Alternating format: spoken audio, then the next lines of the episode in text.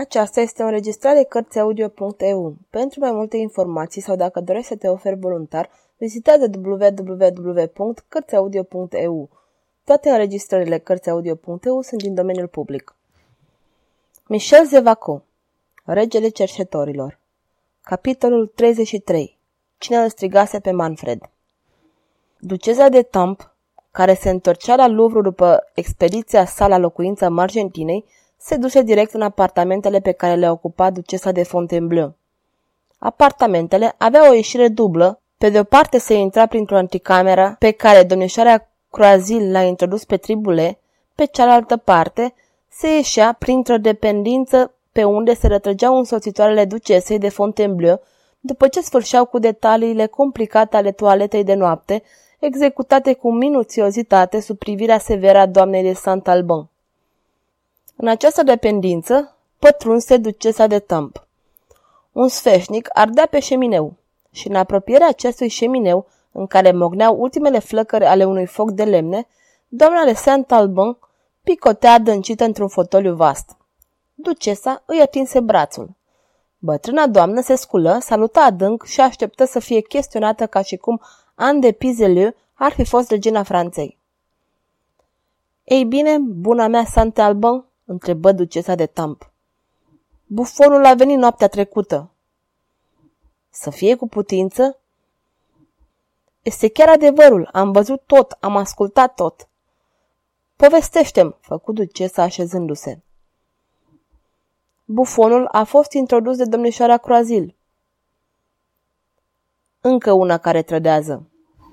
Doamnele Santalbă a avut un surâs veninos.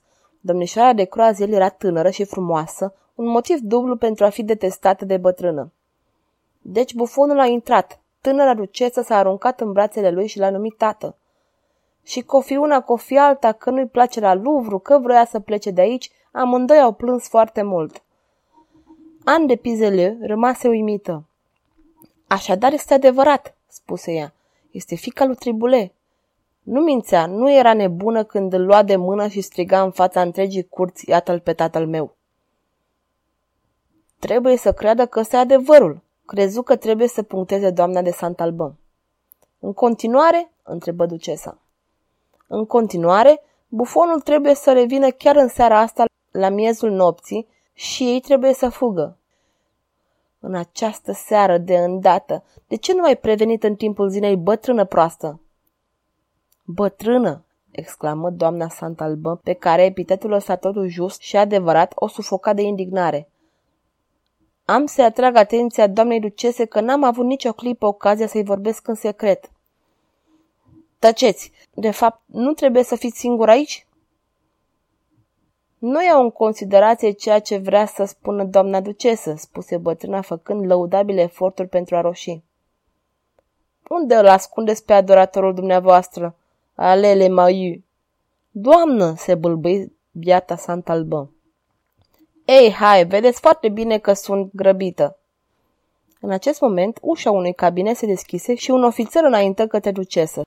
Se înclină și spuse. Iată-mă, la ordinele doamnei ducese. Era Ale Le Maillu. Ale Le Maillu era un ofițer inferior din garda regelui. Bătea spre 50 de ani, era sărac și aștepta de 30 de ani, adică din ziua în care a îmbrăcat uniforma, o ocazie favorabilă să facă avere. Era un om fără scrupule și fără conștiință, gata de orice. Era ofițer inferior. Ar fi putut să fie tot atât de bine cerșetor. Juca zarul și pierdea în mod regular solda chiar în ziua în care o primea. Doamna Sant Albân, bătrâna mironosiță, arțăgoasă și disperată de a nu fi fost niciodată iubită, îi plătea destul de scump iluzia pe care îi oferea el. În ziua aceea, sau mai degrabă în noaptea aceea, Alele Maiu venise să ceară 50 de pistoli metresei sale. Ea a găsit că suma e prea exagerată și discuția dura încă atunci când sosi ducesa. Ofițerul abia avusese timp să se ascundă într-un cabinet și bătrâna să se trântească într-un fotoliu în care simulase somnul copiilor candizi. Alele Maiu ascultase așadar discuția metresei sale cu ducesa de tămp, auzise ultimele cuvinte ale acesteia și își spuse Iată poate cei 50 de pistole ai mei gata făcuți. Atunci a deschis ușa în spatele căreia se refugiase și a înaintat spre ducesă. Primul cuvânt al acesteia a fost Domnule de Maiu, vreți să câștigați o sută de pistoli? Le Maiu aruncă o privire triumfândă cu dispreț spre doamna de Sant Albân și căzu în genunchi. Răspunsul era elocvent. Bine, domnule, spuse ducesa, să fiți pregătit.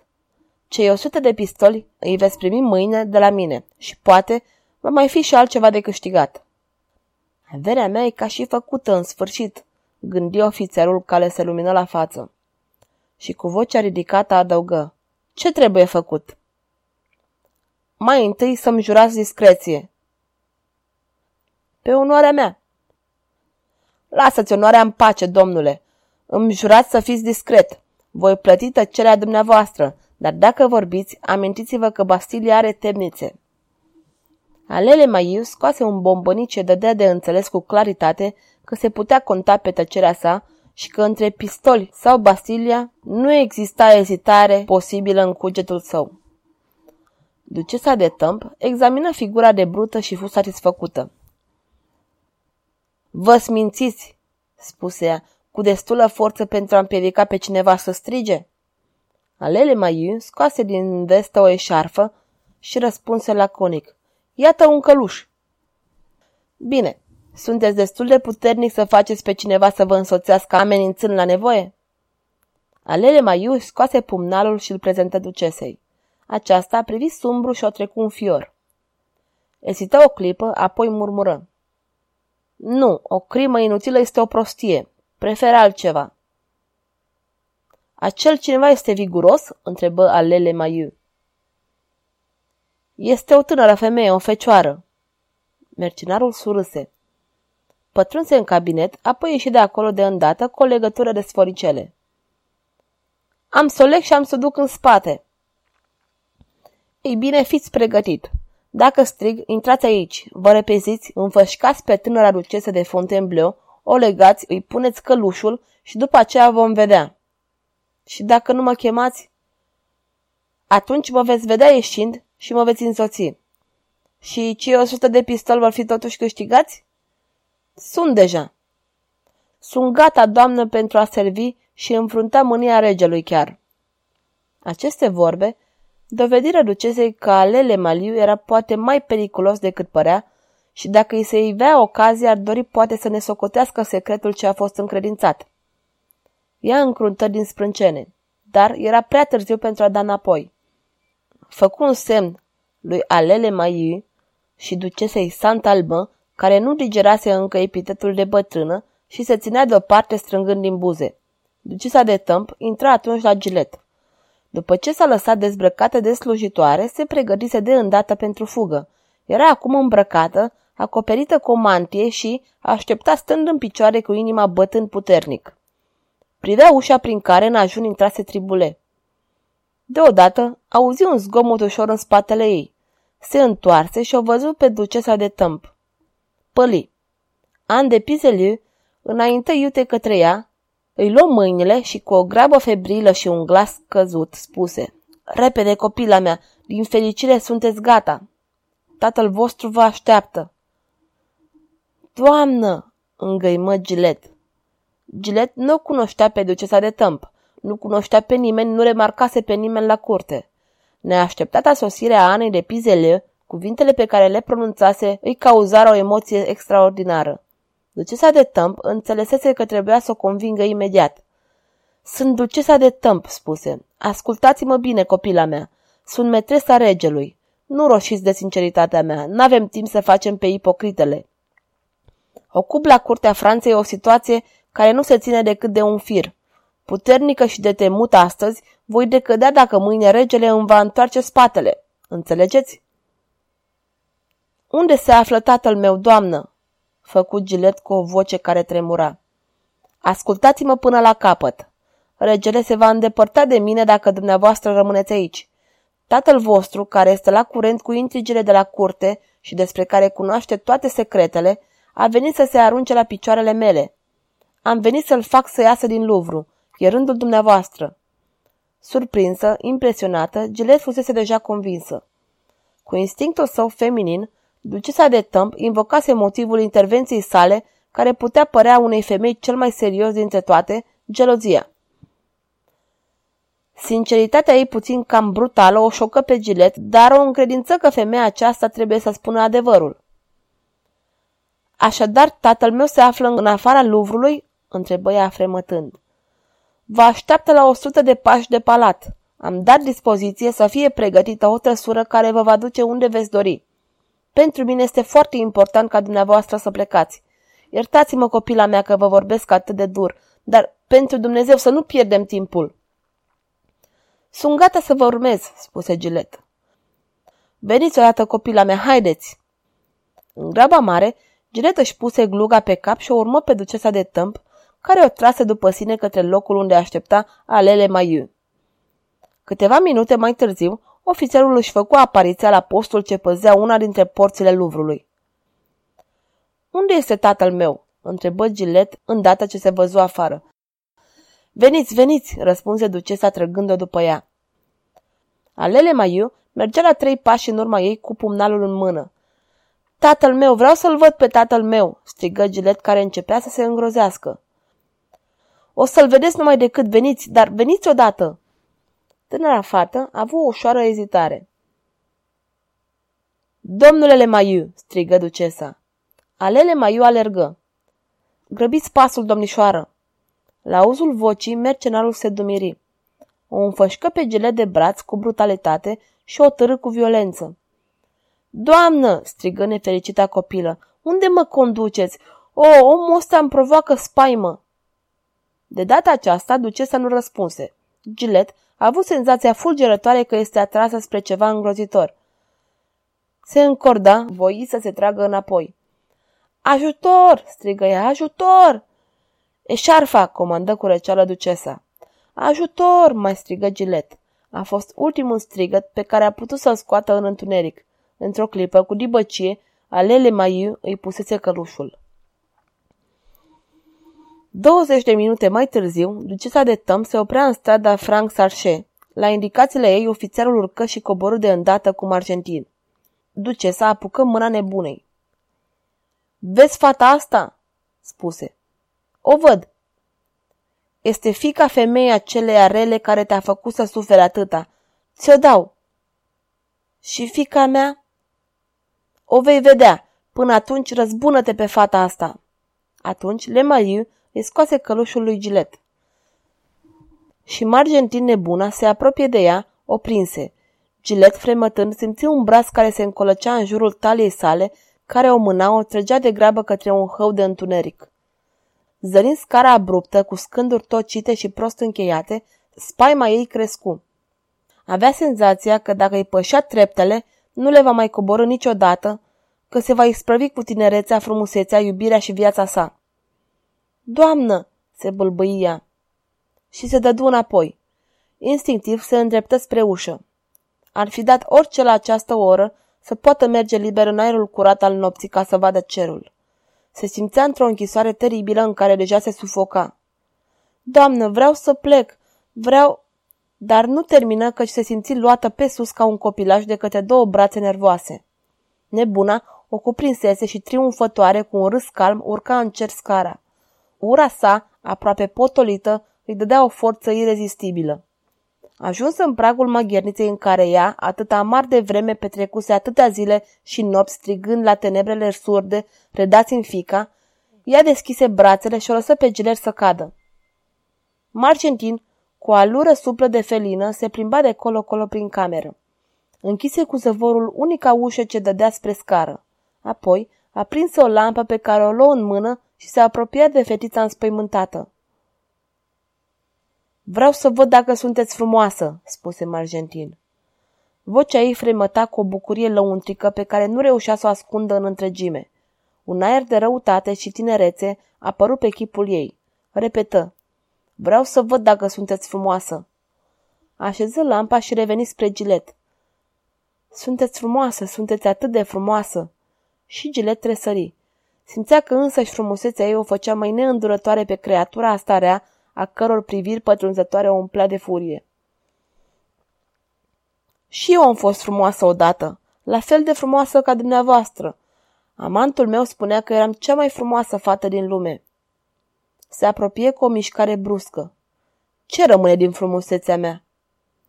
Vă rog, doamnă, se bâlbâie Gilet. A trecut peste furtună. Ochii mei au plâns prea mult. Buzele mele s-au rugat prea mult. Genunchii s-au tocit pe pietre. Flăcările infernului mi-au ars pielea fină și albă. Părul meu a rămas în mărăcinii drumurilor. Margentin nebuna este mai nebună decât se poate crede. Spune că a fost frumoasă. Izbucni într-un râs prelung, voluptos și sinistru. Gilet o privea cu ochii tulburați. În tulburarea sa, nu remarcase aproape nimic din ceea ce ar fi putut să-i dea de știre în ce pericol cumplit o împinsese ura Anei de Pizeliu. Se întreba numai pentru ce femeia asta îi dorea răul. Acum înțelegea.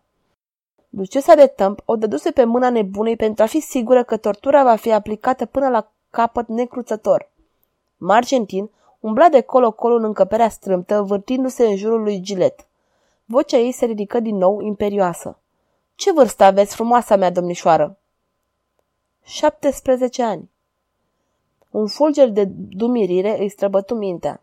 Apoi, chipul său luă dintr-o dată o înfățișare de spaimă. Așadar, cine o făcuse să sufere? Despre ce încerca să-și amintească? Și cum vă numiți? Gilet simți un pic de speranță renăscând în sufletul ei. Glasul nebunei era mai dulce. Nu mai râdea cu acel râs feroce care îi îngheța sângele. Nu mai învăluia cu acele priviri sălbatice ce o pătrundeau. Calculul ducesei putea fi greșit? Întinsă pe un covor, nebunea părea că visează. Gilet făcu apel la tot curajul de care era în stare. Mă numesc Gilet, doamnă. Gilet este un nume frumos, nu-i așa? Dintr-un salt, Margentin se ridicase în picioare și se arunca asupra ei. O cuprinse de încheieturile mâinilor și, cu gâtul întins, se apropie de chipul ei până ce l-atinse pe cel al fetei. Mincinoasă, mincinoasă!" urlă. Abominabilă fica infernului! Gilet! Tu te numești Gilet? Îndrăznește să o mai spui încă o dată, să te aur scuipând această blasfemie. Doamnă! Gilet, tu? Înlătur, mă crezi oare nebună? Cu un gest furios, își înfipse degetele asemenea unor ghiare în părul blond al tinerei fecioare care țipă de durere. Ascultă! reluă cu o voce înflăcărată. Tu, ești tu fica mea? Început să râdă privind-o cu ochii rătăciți în care le cărea o flacără aprigă. Ești tu fica mea? Nu îndrăznești. Vezi bine că nu îndrăznești să o spui. Aha, te numești Gileș și nu ești fica mea. Părea că reflectează și se reculege.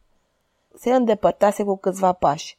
Deodată împreună mâinile ca pentru o rugăciune. Gilet are șase ani. Fica mea Gilet are șase ani. Este drăguță, blondă și tânără. Are ochi albaștri, păr aurit care îi cade pe umeri. Ea îmi spune, mamă, te iubesc și adorme în fiecare seară în brațele mele. Nu știe nimic despre viața mea, dar vede că sunt necăjită. Inima ei îi spune că mi-e greu de nu mai pot. Atunci mă îmbrățișează și nu mai simt necazul și sunt mai fericită decât regina când o duc în pătuțul ei. Asta este. Ești tu, Gilet? În fața acestei dureri atât de profunde și atât de adevărate, Gilet, uluită, uită de durerile sale și simți lacrimi de înduioșare ce îi umplea ochii. Ah, dacă suferiți, doamnă, se bâlbâia, de ce mă urâți pe mine care sufăr și eu? Dar Margentin părea că nu auzise. Dacă nu ești Gilet, unde se află ea?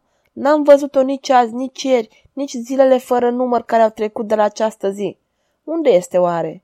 Am făcut atâta drum și sunt frântă de oboseală. Dacă ar fi murit, aș fi știut-o. Vocele pe care le aud m-au mânat spre ea și apoi s-au ridicat obstacole de neîntrecut. În momentul în care era să o ating. Parisul mi-o ascunde. François mi-o ascunde. O vrea fără îndoială pentru plăcerea sa. După mamă urmează fica. Când el o va fi dezonorat, o va alunga cum a alungat și pe mine. François, François, îți vei plăti crimele. Frumusețea se va răzbuna, iubirea se va răzbuna. O femeie va răzbuna fecioarele pe care le-ai luat drept jucării. Doamnă, reluă Gilet cu o nemărginită tandrețe. De ce disperați că nu vă veți regăsi fica? Poate o veți găsi în curând. Dispoziția nebunei se schimbase deja. Începu să râdă. St, făcuia foarte încet. Vin să mi-o aducă. Venise cineva și mi-a spus, mi-a spus, tu vei face asta și eu îți voi reda fica. Voi face ceea ce mi s-a spus și voi aștepta. Tânăra ghici o amenințare în această frază confuză. Avea sentimentul confuz al unei drame oribile în care ea trebuia să piară. Ce vi s-a cerut în schimbul fiicei dumneavoastră?" întrebă ea, încercând să-și întărească glasul. Să te fac să suferi, răspunse cu răceală Margentin, să te păstrez mai abitir ca pe o comoară și să te fac să suferi o mie de morți până îți dai duhul. Iată. Și dumneavoastră o să o faceți? Ea a auzit drept răspuns un rânjet ascuțit. Doamnă, veți face acest lucru îngrozitor doar pentru că o femeie care mă urește v-a ordonat-o? Doar pentru asta? Margentin scutură din cap. Nu, nu, o voi face pentru că te detest, pentru că făcându-te să sufer, mă voi răzbuna pe femeia care m-a făcut să sufăr. Mă voi răzbuna pe mama ta. Mama mea? S-a auzit un strigă de o asemenea tărie încât Margentin tremură și un licăr de rațiune traversă noaptea minții ei. Mama mea? strigă Gilet împreunându-și mâinile. Așadar o cunoașteți. Dacă o cunosc, spuse nebuna într-o explozie de mânie, dacă o cunosc, ascultă, îl iubeam pe cel care mă iubea și chiar de atunci am plâns. Vezi bine că trebuie să o urăsc. Vorbele acestea, fără șir, o înspăimântară pe gilet. E nebună, murmură. Margentin o prinse de încheieturile mâinilor pe care le strânse cu putere. Dacă o cunosc pe mama ta, ea mi-a adus scrisoarea, scrisoarea în care François îmi spunea că nu mă mai iubea. Ea stătea pe genunchii lui François când l-am auzit râzând și bând cu prietenii. Și tu mă întreb dacă îți cunosc mama? Ești chiar nebună. A izbucnit într-un râs sinistru. Degetele sale, crispate, striveau încheieturile mâinilor lui Gilet. Tânăra făcu un efort suprem pentru a scăpa din strânsoare. Nebuna, bângui, nebuna are să mă ucidă. Se încordă și, cu o voce îngrozită, strigă. Manfred, ajutor, Manfred! Numele acesta i venit pe buze, fără ca să fi dorit să-l pronunțe. Nebuna îi strângea și mai tare încheieturile mâinilor. Gilet gemu slab, apoi căzu în genunchi, apoi se lăsa pe podeale și nată mai mult de spaimă decât de durere. Margentin privea tânăra fată năboșită la picioarele ei, inertă precum o moartă. Dreaptă, nemișcată, părea că visează. Dar chipul ei încordat, expresia de spaimă din ochii săi, tremurul întregului său trup dezmințeau această aparență. Nu, nu visa. Încerca să-și amintească. De ce ar face să sufere pe această ființă inofensivă și gingașă? Nu se putea să-i redea fica fără ca bucuria aceasta să fie plătită de lacrimile unei alte mame? Copila care zăcea pe podea era poate căutată de mama ei, cum ea însă și-o căutase pe Gilet. Pe Gileta ei. Avea șase ani, mereu șase ani. Făcu un efort disperat. Judecata ei căzuse într-o prăpastie neagră, vrea să urce, să țâșnească la suprafață și lupta dureros împotriva forțelor obscure care o trăgeau spre adâncuri. Dacă nu o pierduse, dacă timpul nu se oprise într-o zi pentru a marca eternitatea durerii sale, ce vârstă ar trebui să aibă fata? Fără îndoială ar trebui să fie mare. Ar fi o tânără fecioară pe care băieții ar urmări-o cu priviri îndrăgostite. Ea ar fi... Margentin se străduia să socotească, nu mai știa să socotească și aruncă o privire iritată asupra timpului care zăcea înaintea ei cu aceeași înfățișare de renunțare și durere. 17 ani, murmură. Un licăr feroce se aprinse în ochii ei. Să o facă să sufere, cu toate că fica asta a infernului semăna cu gilet și se numea ca și ea. Să o facă să sufere, chiar dacă vocea ei semăna cu vocea copilei care adormea la pieptul său, rezemându-și creștetul blond ca o păsărică. Dar răutatea ei va fi pedepsită. Venise să o înfrunte pe Margentin. Ei bine, Margentin se va răzbuna. De altfel, Era ordinul bunei doamne. Da, Marcentin se va răzbuna teribil. Nu ar omorâ-o, ar fi prea repede. Ea ar trebui să caute. Ar trebui să născocească un chin groasnic, crud, fără sfârșit. Ochii nebunei prinseră lucii cu sclipiri de oțel. Se așeză pe vine la picioarele fetiței și, nemișcată ca și ea, se străduia să ghicească ceva. Trecură ore. Zorii zilei se iviră în ceață. Deodată, Margentin se ridică țeapănă sălbatică. Găsise, se va răzbuna. Buna doamnă ar fi satisfăcută și ar fi redat cu siguranță pe gilet. O idee îi trecu prin minte și o făcu să izbucnească într-un râs liniștit. Repede, repede, murmură. Cu pașii năbușiți, alergă într-un colț al încăperii și luă o frânghie lungă. Apoi reveni lângă gilet. Apropie picioarele fetei, petrecu funia, îi le fixă în așa fel încât să le imobilizeze complet. Îi lua apoi mâinile, îi le puse pe piept și le legă. Gilet nu deschisese ochii, nu scoase un scâncet. Nebuna arunca asupra trupului întins o privire satisfăcută. Putea pleca. Prizoniera ei n-ar putea să fugă. Înainte de a pleca, Margentin luă punga plină cu aur, cântărind-o îndelung. Era destul de bogată ca să-și plătească răzbunarea. Atunci se repezi afară în stradă. Unde se ducea? Ce făcea în timpul acesta? Se scurse un ceas. Nebuna venea în sfârșit alergând. Cu toate că era cu răsuflarea tăiată, urcă în salturi scara abruptă. Dacă i-ar fi fost răpită fata, ar fi crăpat inima în ea. De când s-a înfiripat ideea de a-și spăși suferința prin schingiuirea ființei pe care o ținea o statecă, nu mai trăia decât pentru fapta asta. Gilet nu mișcase. Se liniști și se așeză. De îndată se puse pe treabă. Oricât de obosită ar fi, nu mai putea să aștepte. Scoase mai întâi din buzunarul ei o bucată de fetru pe care o decupă dându-i forma unei măști. Făcu două găuri pentru ochi cu foarfeca. Apoi scoase dintr-un săculeț unde l-ascunsese cu mare grijă un flacon pe care îl privi cu încântare. Îi plătise greutatea în aur. Ce leacă aducea oare? Ce rău vindeca acesta? Încet, cu precauție, întinse conținutul flaconului pe feltru, umezindu-l pe toate părțile. Camera se umplu de un parfum înmiresmat. Un fior agita membrele lui Gilet. Deschise ochii. Dar un fel de toropeală ce urma acestui îndelungat leșin o țintui imobilă.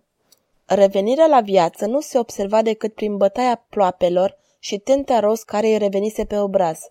Încercă să-și amintească. Cum ajunsese aici? Ce făcea ea în această încăbere sordidă? Oare cine a rănit-o? Se simțea strivită, lovită. Cu un efort violent, voi să se îndrepte și căzu neputincioasă. Se lovi cu capul de podea. Absorbită de întregul de munca ei misterioasă, Margentin nu auzea și nu vedea.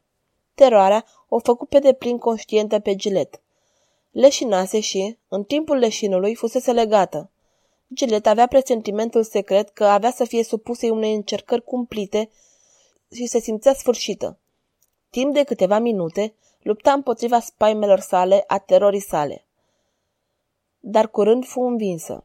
Îi păru că incertitudinea era mai îngrozitoare decât realitatea. Doamnă!" se bălbăia. Marcentin o privi fără să-i răspundă. Doamnă, de ce m-ați legat? Vă promit că n-am să încerc să fug." Și adăugă cu glas încet. Legăturile astea mă dor. Vreți să mă dezlegați?" Margentin nu răspunse. Se ridică, se apropie, se așeză în genunchi și își aplecă obrazul deasupra celui al fetei. Și spuse, Vezi, lucrez, e pentru tine. Pentru mine? Îți fac o mască. Nu înțeleg, murmură Gilet tulburată. Ascultă, mă asculți? Gilet răspunse cu bătaie de ploape. Te urăsc, te urăsc pentru că ești fica acelea pe care o urăsc din tot sufletul. Vreau să o fac pe mama ta să plângă așa cum am plâns eu. Atunci am făcut masca asta. Agită cu un gest triumfător feltul umed și mirositor. Ți-am făcut masca asta, pe care am să ți-o pun curând, sub care îți voi ascunde chipul ca să nu-l mai vezi niciodată așa cum este acum. Bucuroasă, alergă să caute o oglindă și o apropie de chipul giletei. Privește-te în oglindă! Privește-te bine și admiră-te pentru ultima oară! Privește-te bine! Nu vei mai fi niciodată frumoasă! Niciodată frumoasă, exclamă Gilet, scuturând din cap. Vai, ce importanță are acum frumusețea? Nebuna nu auzi aceste cuvinte. Peste trei zile, masca asta va fi gata. Vrăcitorul napoletan care mi-a vândut alefia mi-a zis, trei zile pentru ca feltrul să fie bine îmbibat. Ai încă trei zile să te admiri, după care se va isprăvi. Te voi duce la mama ta, îți voi scoate masca și îi voi spune, privește ce am făcut din fica ta. Va fi îngrozitor și eu voi râde. Gilet a trăit aceste trei zile ca pe un vis îngrozitor. Nebuna nu o părăsise o clipă, nu o slăbea din ochi. Chiar și noaptea simțea îndreptându-se asupra ei privirea straniu de caldă și profundă ce o îngrozea. În timpul zilei, când Marcentin se apropia de ea, Gilet se retrăgea într-un ungher. Atunci groaza o nebunea. Îl striga pe Manfred cu vocea slabă și tremurătoare pe care o au copiii când suferă. Dar trebuie spus că nebuna nu atingea. Suspendase masca într-un cui și uneori se ducea să o privească de aproape clătinând din cap.